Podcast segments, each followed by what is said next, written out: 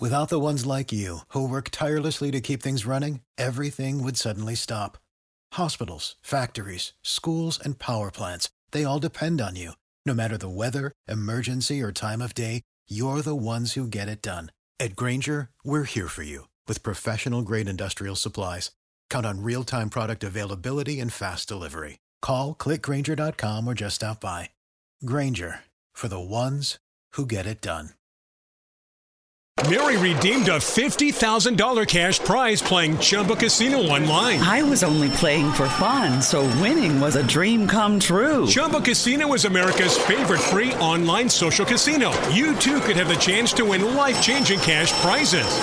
Absolutely anybody could be like Mary. Be like Mary. Log on to ChumbaCasino.com and play for free now. No purchase necessary. Void where prohibited by law. 18 plus terms and conditions apply. See website for details. The voice in the preceding commercial was not the actual voice of the winner. Welcome to an all new episode of the True Crime Never Sleeps podcast. I'm your host, Larry Lace. Today we're diving into a new episode of Murder Monday, the case of David Bacon. The unsolved murder of a politician's son and up and coming actor. So let's get started. In 1914, David Bacon was born, Gaspar Griswold Bacon Jr. Bacon's family was full of politicians. His grandfather, Robert Bacon, was Secretary of State under Teddy Roosevelt. His father served as the president of the Massachusetts State Senate and eventually lieutenant governor.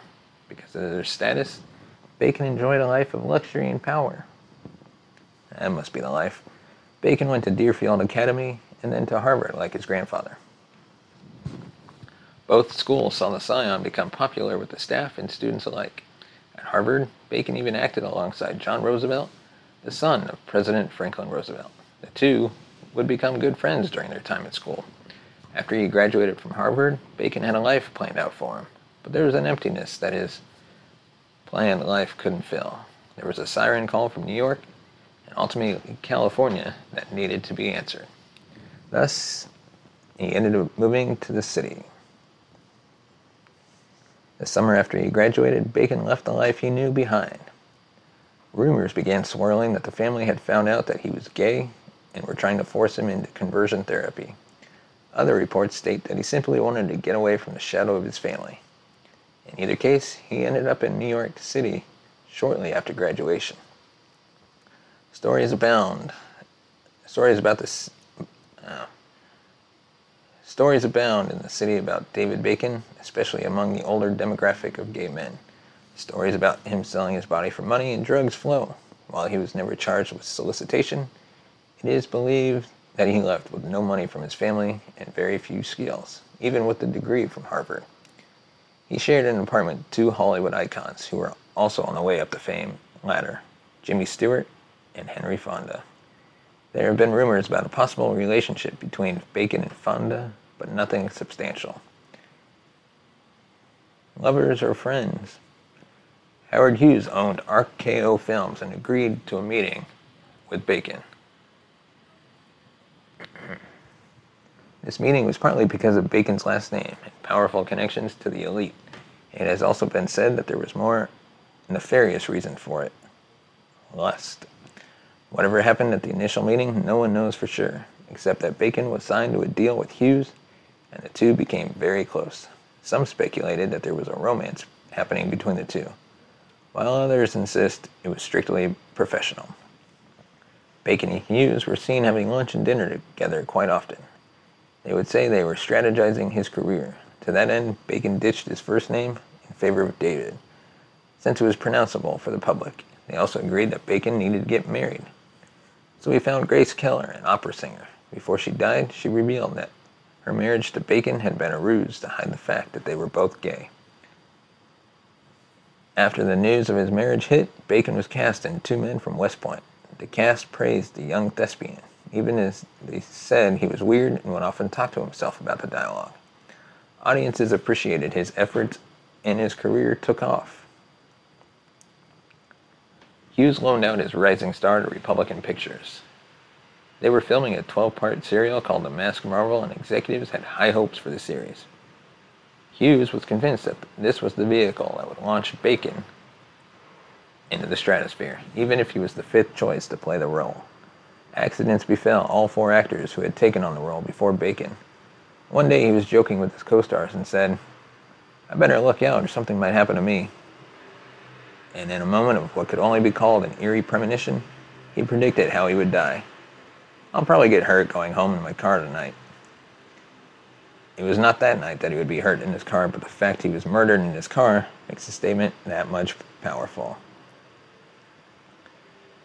Keller became pregnant right after she and Bacon got married, though it was hardly a time of joy. The pre- pregnancy proved difficult, and she was put on bed rest. One fateful Saturday afternoon, Bacon talked about going to the beach. Instead, they both took a nap. When Bacon woke up, he headed out to the beach alone. Or was he? Multiple sources have said they saw him with another man. The mysterious man was said to have dark brown hair, though no other description was given. Some have also claimed that there was also a woman in the car as well. However, police have debunked that theory. At some point in time, while on his way home, Bacon was stabbed. Help me, help me, he cried after his car careened into a beam in a beam or in a beam field, excuse me.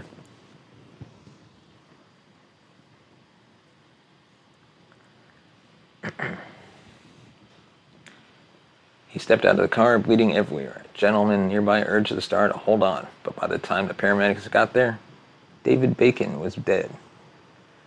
Now, at this point in the story, you're probably wondering what was the motive for murder? One of the first things that the police tried to figure out was the motive. They easily ruled out robbery as a reason Bacon was killed. There was no money or valuables taken from him. From him, many people looked at blackmail as a very real possibility. He had enough secrets to fuel that theory. Still, others simply believed that, and there was a murder for hire plot. A naked picture of Bacon on the beach is among the only evidence that survived the crash. The picture was alleged to have been part of the theory that supported him being blackmailed. The picture deepened the mystery of what happened to Bacon and why. Also adding to the confusion was the fact that the only Bacon's fingerprints were found in his car. Somehow the other passengers seemed to have vanished without leaving any kind of clue. Except for one. A blue sweater was found in the back seat of the car. It was a size too small for Bacon. Investigators believed they finally had a break, but the lead would go nowhere. As the police tried to unwind the mystery of who killed Bacon, another twist was about to drop. His cousin found a handwritten will in the myriad of papers in his desk. The will left everything to Keller. Shocking. Some wonder why he wouldn't have gone to a lawyer, though especially since he believed his life was in danger. Adding to the mystery, it was discovered that Bacon had a secret apartment. Police found a key for it in his wallet. When they, when they were, they went there to search it, they found dirty dishes and food. And food past its expiration date. A talk with the landlord proved to be fruitful, though. According to the landlord's testimony, Bacon had been sharing the apartment with a shorter, dark-haired man. What's more is that the man had been arguing a day before Bacon was killed. It was a great lead for them to go on. Or so they thought. The man was never found. And then eyes turned to Howard Hughes. Weeks after Bacon was murdered, Keller delivered a stillborn baby. The double whammy sent her in a deep sadness that kept most people at bay. As she grieved her husband and her baby, she kept making accusations that nobody paid attention to. She alleged that Howard Hughes was behind Bacon's murder. The story, as she told, was that Bacon and Hughes were lovers. At some point, Bacon decided he had had enough and no longer wanted to be with Hughes. Of course, the billionaire was angry at the rejection. Hughes hired a hitman to take care of his dirty work. Or so Keller alleged. After the breakup, Hughes was determined to keep the tr- tryst, tryst a secret he didn't want someone else to get a hold of the information about his romance with Bacon. Someone who had a contentious relationship with Bacon lurked in the background. Almost certainly they killed him. Possibly this person even blackmailed the rising star. But eventually, Bacon's blackmail was exposed. Bacon's homosexuality had to be hidden. It was Hollywood in the first golden age of film. the LGBT, LGBTQ community was not yet accepted by the majority of society. If there was someone blackmailing Bacon, he would have been forced to pay the price by himself. Adding fuel to the blackmail theory was Keller lying and saying that the other man in the apartment was their gardener. Police debunked this very fast. Neighbors who overheard the men arguing insisted that it was two lovers fighting, not a boss mentor having a disagreement. After the investigation dragged on for weeks, Keller told her another story. She relayed how the roof of Bacon's Cadillac was slashed. Excuse me. She also revealed that the story of when and how it happened kept changing all the time. It was just another point in a story that confounded police. Bacon had li- lived a double life, but had, but had it led to his death? Or was Hughes just upset that a younger man broke off the relationship? Either situation is possible, and the LAPD is still looking into, the, into this case. According to LAPD, quote, it is an open case. Perhaps one day this cold case will be solved. Though, since many of the major